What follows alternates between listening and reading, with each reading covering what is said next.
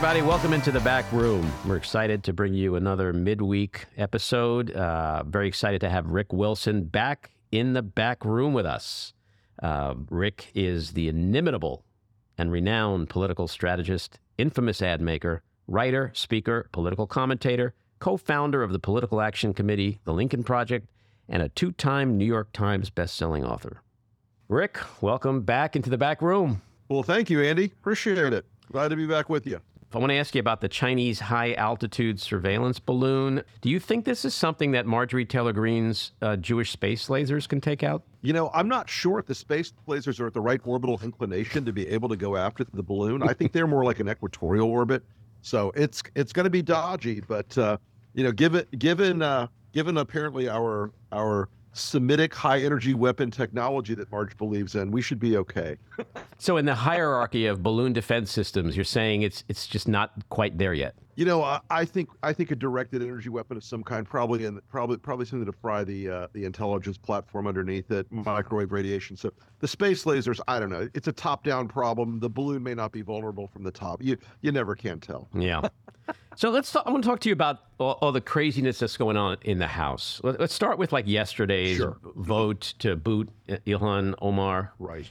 When I see what's going on, I have such a visceral reaction that makes my blood curl. When when you have people like Gosar who tweeted out images of murder. When you have mm-hmm. Marjorie Taylor Greene who denies that a plane hit the Pentagon on 9/11 and and stalks, you know, teenagers like David Hogg down the street, or you know, uh, all this stuff that you know we we see coming. It's George Santos, but yet Omar is not capable or qualified enough. Like, what what what do you take away from all this? You know, Andy, look the the attack on Ilhan Omar. I'm gonna I'm gonna be slightly contrarian here. She did make it easy for them with some of the anti-Semitic stuff that she has said in the past, and, mm-hmm. and has not and has not fully walked back. I'm not gonna I'm not gonna excuse those things from her, but um, just because they made it easy for them doesn't mean it's the right thing for them to do. But has she? I mean, I, from what I can see, she has. I mean, I've heard her apologize. I've heard her say she met with Jewish leaders, and she's she she understands how the comments she made were you know pr- yeah, were insensitive I, look, I, and dangerous. Like she, she has walked it back some, but mm-hmm. I but I think it still wasn't to the point where where it was unimpeachably you know clear, mm-hmm. and and and that made it that made it for these people easy, and it also made it uh, in the sort of mob boss thinking that dominates today's Republican Party you know, it's you come at one of our guys, we're going to come at one of your guys. Mm-hmm. So they were having their revenge on Swalwell, Schiff, and mm-hmm. Omar uh, because they felt like, um, you know, Greene and and a, and Gosar and a couple of these other idiots were booted, and so they had to have this sort of tit for tat thing. Now, I will also say, despite what I think are some are some fairly you know uh, ugly prior statements on it, I don't think it ro- rose to the level of expelling her from the committee. Mm-hmm. Um, because if you want to get down to, to what they're really saying, uh, underneath it all is she's not an American enough for their committee. Mm-hmm. Because it, the, the, the anti Semitism stuff had a layer to it. But what they're really saying is she's from Somalia. She's not us. She's not an American. She doesn't have the same we're not going to be in a in a political environment where differences of opinion can be allowed. We're going to find the way to poke at the ethnic underpinning of what we hate the most, mm-hmm. and that is somebody. And they, they they hate her because. And look, I'm not I'm not in the Omar fan club, mm-hmm. but they hate her at a different at a at a level that is completely incomprehensible outside of the MAGA movement. They hate her because they well, the the thing they hate in the world the very very most is the propositional story of America, where she came as as somebody who came to this country legally. Mm-hmm. Thank you very much. Became a citizen, became an activist, rose up, ran for Congress, got the votes of her constituents in her district, and won. Mm-hmm. Now that is the most American goddamn thing I can think of because we are not a country based on a single race or a single religion or a single ethnicity. And and i know that you know these there there's these two competing streaks inside the the, the republican religious right of both hardcore Catholics, you know, and, and you know, speaking as an ex on that, hmm um, and and hardcore evangelicals, they believe that the the number one taint of Ilhan Omar is that she is a Muslim, hmm and and so, and their reaction has always been that way to her. They have really gone after her from the very beginning. Oh, she married her brother. She did the. It's all bullshit, but. You know, but look, they're going to have this sort of petty, vengeful bullshit that they do, um, a- and they were going to take out the lowest hanging possible uh, targets that they could, and and she was she was a lower hanging target. And again, I'm not I'm not I'm not uh, uh, agreeing or approving with their decision, um, but you know she certainly she certainly they, they had a lot of ammunition going in, and they had ex- they didn't have reasons, but they had excuses, and she gave them some excuses. hmm I will say this also. I, I, look, I'm not like a like an AOC fanboy. I think she's, you know, I think she's very social media centric and and camera and and very and and the camera loves her. Uh, but man, she actually had one of the best floor speeches I've seen in a long time yesterday. She lit amazing. that place the fuck up. hmm She was not putting up. She was not taking any prisoners on that. And then she had that slap thing at the end where she pissed off and Uh-huh. walked away, which was great. How Right, high and- up? and- I'm sorry. Go ahead. I heard I heard one Republican say, "How dare she speak with those tones on the floor of the House?" I have seen some shit from the Republican Party in the last eight years on the floor of the House that makes that look like Right. the Oxford Debating Society. Yeah, them talking about tone is pretty rich. Uh, how high up on the list of demands uh, when when Mc- McCarthy was desperate to become speaker? How high up on the list was do you think getting rid of uh, Omar was? I don't think it was really on the list. I mean, I think they think- had a lot of other. No, I think they had a lot of other fish to fry. These people want committee seats. They want power. Now, look, they were gonna they were gonna they were gonna overwhelm her on whatever committee she was on anyway. hmm just the way that Kevin was always going to stack the deck. But then, from what I understand from discussions with people inside the process, all the demands were as cynical and as venal and as shitty as you can imagine. hmm They wanted their committee chairs. They wanted to be where the lobbyists would be bringing them wheelbarrows full of money. They wanted to be on committees where they were going to get a lot of camera time, Mm. and that's that's what this whole kabuki dance bullshit with Matt Gaetz and the rest of them really came down to in the end hmm and and it- McCarthy peeled them off one by one by saying, "Okay, you're now going to be on the investigating the investigators investigations committee. Mhm. You're now going to be on blah blah blah," and and in doing so, he was able to, you know, in the in the in the oldest song as old as time in D.C., you know, he basically bought them. hmm And what? Uh, so, what do you think happens in midst all this that we're talking about? What happens to George Santos? Thirty days from now, sixty Well- days from now, what are we going to be looking at? Do you think? Well, look, I, I think McCarthy's majority is so small that even one vote changes the game. hmm that is not the most red district in the world. They they fear that the Santos radiation there is so strong right now that if they if they ran a Republican, it probably will end up being somebody who had endorsed him or backed him or knew him or so they're going to keep him in a box. They're going to hide him. They're going to roll him out for votes, and they're going to tell him, "Shut the fuck up, stay quiet, stop talking to the press, stop doing the walk every morning from your office, just Tweeting. come to the floor. Yeah, stop tweeting. Come to the floor when we tell you. Come to committee uh, if you if it's an absolute deal breaker. But I I think they're going to try to keep him. You know, it's it's like it's like he has become the single most embarrassing Republican scandal story in Washington, and I dealt as a crisis manager with a number of the worst scandals out of Washington that you've heard of, and some you haven't Mhm. uh, you know, including people with dominatrixes and who, you know, wore diapers and all this other crazy shit. George Santos is an order of magnitude above these people. He is a level of insanity and pathology and and fabulism that I, I've never seen in my very long and speckled career. hmm By the way, as someone who's uh, uh, 63, I, I let's not mock diapers because we never know. Like, I don't know how how many diapers there might be in my Oh no, no. I wasn't talking about that kind of diaper.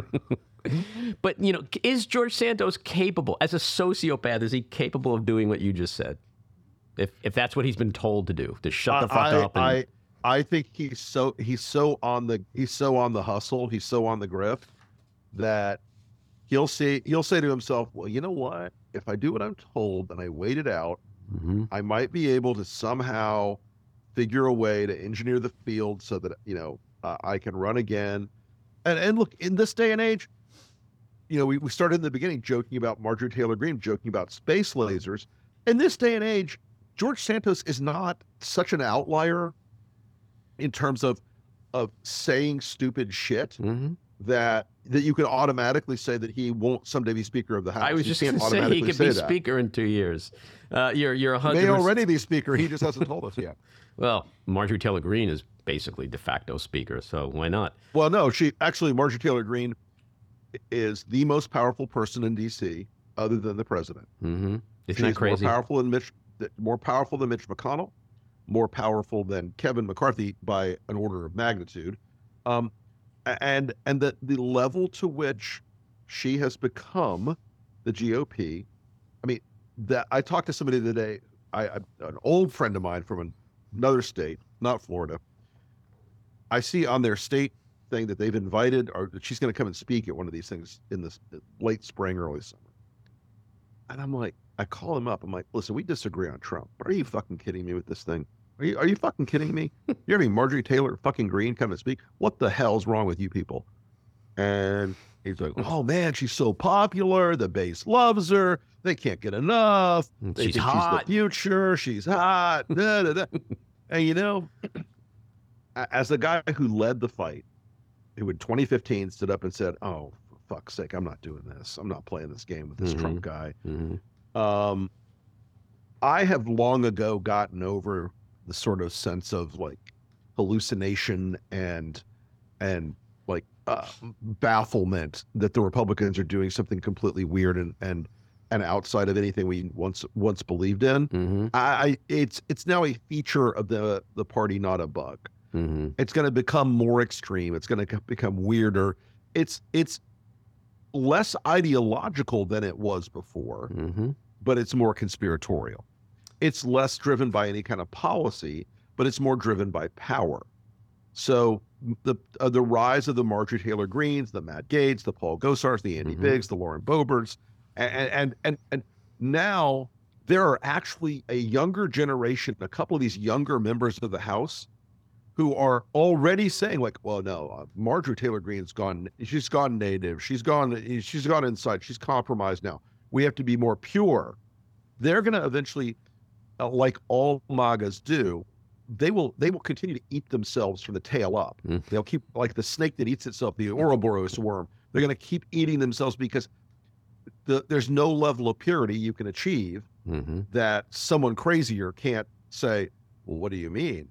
We didn't just build the wall. We built the robot alligator laser trench. And, you know, then it'll be like, well, why aren't we barbecuing the immigrants and feeding them to prisoners? And they will go crazier and crazier and crazier. It will go up and up and up and up and up. And we laugh about it, Andy. But the, the fact of the matter is, part of what appeals to a large demographic inside the Republican base today is the transgression, Mhm. is the is the owning of the lips, is the Looney Tunes like weird ass comments about what we should do on things that civilized normal human beings are repulsed by. Mhm. And and and because they act this way, they get rewarded. They're on what we call the hamster wheel. Mhm. So Marjorie Taylor Greene or Lauren Boebert or Matt Gaetz comes out and says something outrageous. Barbecue the illegal aliens, they say. and then when normal people and the news and reporters say, can't barbecue the illegal aliens, that's outrageous. Then Tucker or Marge or Boebert, they run onto Fox News. They go on Tucker or Sean or Laura Ingraham or wherever. And they say, I can't believe they're trying to cancel me. They're trying to cancel me. They hate me because the elite stuff. And then they put out a direct email fundraising thing to their base and said, Did you see me on Tucker? I'm fighting for you Right. because otherwise the, the illegal aliens will barbecue your children. And it, it's all crazy talk. And I use that example because it's so insane. Mm. It's all crazy. It never gets less crazy. They're going to keep punching and punching and punching and punching because they've trapped themselves with a base that has so cauterized itself off from the rest of reality, Mhm. um, and that believes things like that Donald Trump is still the president, that you can shove a UV light up your ass if you're COVID, all these like whimsical fantasy things that they that they have that have become definitional to the to the GOP have have now put America in a position where one party is run by madmen and madwomen, and that will accelerate. There is no getting off that bus. You don't get to change that ball game. They will keep doing this and doing this and doing this. They will never stop until the party itself is broken. So under the under that umbrella, let's talk about 24 for a second. We we saw this week that the Republican with the biggest balls, uh, Nikki Haley, she came out and she was the first to announce that she's running. And now we see Hogan, and I, I'm sure like dominoes, they're all going to fall into place in the next 30 days or whatever, and we'll end up with 10 or 15 candidates. What do you make of that? And is that a, is that going to be a repeat of 2016 where he gets 30 percent or whatever, and they get three, four, five percent each, and and then he gets the nomination? Or is That's he is he so much of a pinata right now?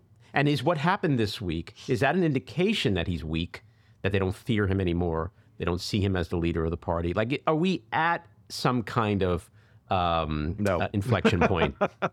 I, keep I, I keep dreaming dis- for the inflection point, but it, it never seems to come. You, but the the worst thing you can do, the worst thing anyone can do in our political environment, is to underestimate what the worst outcome can be. Mhm. We, politically speaking, are a nation in the hands of a cruel and angry God, hmm and Donald Trump still has. Let, let, let's review the bidding in the last few weeks. Donald Trump got his candidate to be Speaker of the House. Okay? hmm Those extremists on the floor were Trump people, but Kevin McCarthy was a Trump person. Kevin Mhm. McCarthy came out and said the first thing he said, the first person he thanked after winning was Donald Trump. hmm Donald Trump got his Republican Party chairman, even though she's run four or three disastrous election cycles in a row. hmm And she's the least competent party chairman of my lifetime. And and I've I've seen the party the party's had basically two good chairmen in the last 30 years hmm um, uh, you know, um, Michael Steele set the bar for it, frankly, um, because he went out and won state legislative races all over the country.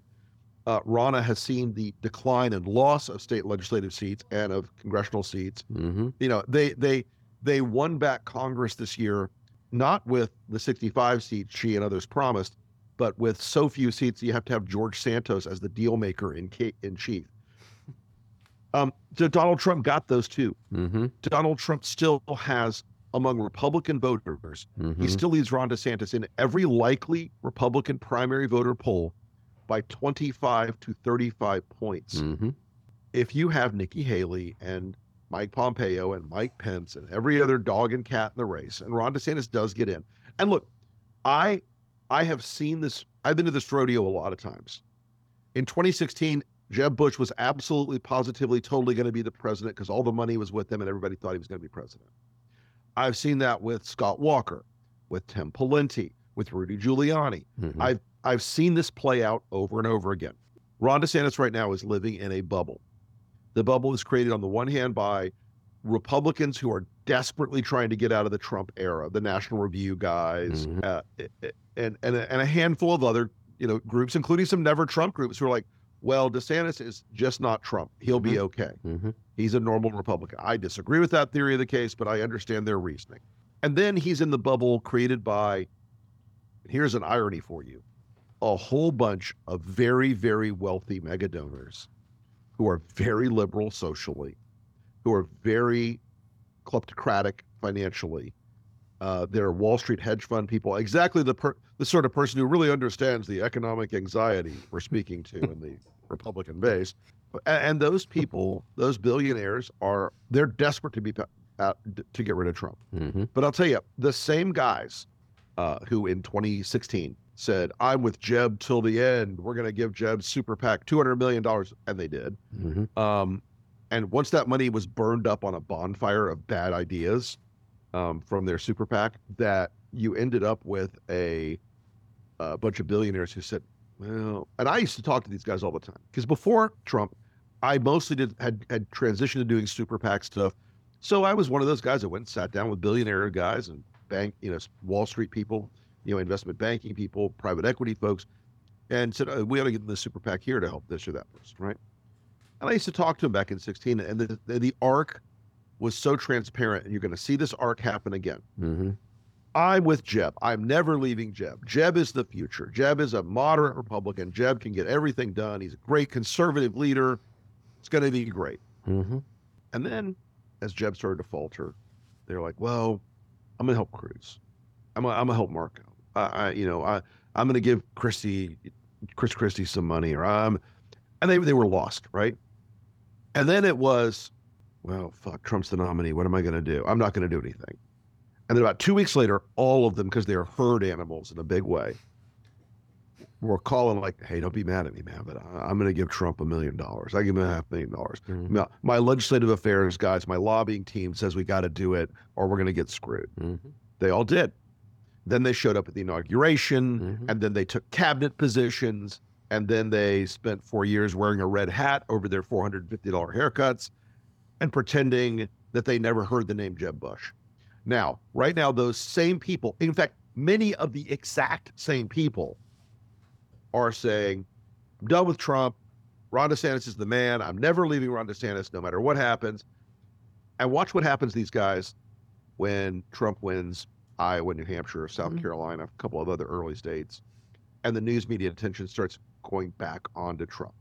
Yeah, look, they've already They can't, they can't stop themselves. Right. They're already doing Su- Sununu, they've already said if he's the nominee, we're going Well, to and those guys, yeah, those guys are like, oh, well, there's the nominee. I'm going to vote for him. Okay, yeah, Yeah. So so much for those.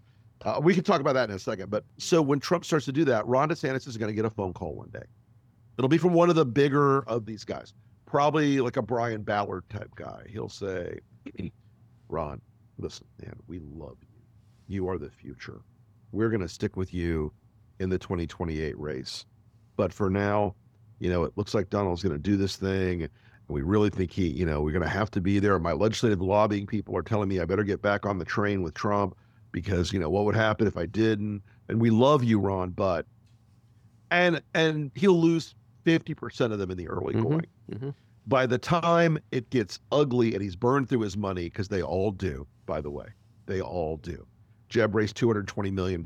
Rudy raised 200 and something million dollars. They all burn through the money.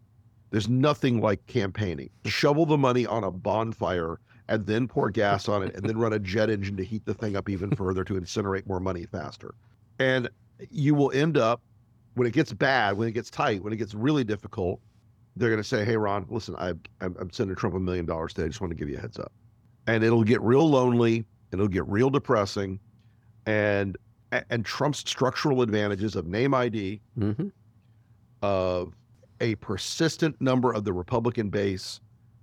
You know, when you look at 28% of the Republican base in our polling says they won't vote for anyone if Trump isn't on the ballot, hmm that is a bullet to the head of the Republican Party in the general election. cycle. sure is.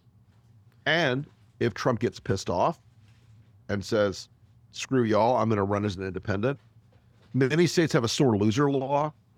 Uh, he can still run as a write in. He could put Don Jr. on the ballot in those states. He could do a lot of shenanigans to to hurt hmm a DeSantis ticket. And believe me, Trump doesn't care about the party per se. He cares about the controlling the fundraising vehicle Mhm. under the Republican Party's brand. Right. So he will perfectly willingly blow up Ron DeSantis or any other person who somehow got the nomination um, because he's Trump. Right. He is who he is. You know, he's the snake. Well, we'll end on that. Thank you for your time. Great to have you back on. Absolutely, Andy. Great to have with. Great to be with you as always.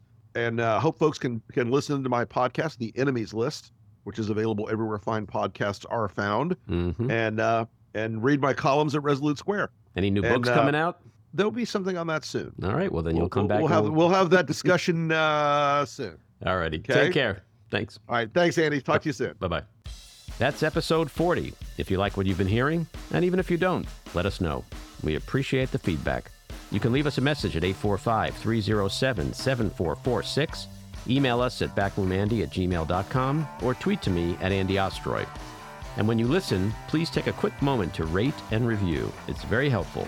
I want to thank my co producer, engineer, and editor, Matty Rosenberg, associate producer, Jen Hammoud, Cricket Lengyel for our artwork, Andy Hollander for our kick ass music, Patricia Wynn and the Epicurean for the backroom studio, and a big thank you again to our guest, Rick Wilson. So keep your eyes on Washington, Hollywood, and your own backyards, and we hope you'll join us again next time. Have a great week.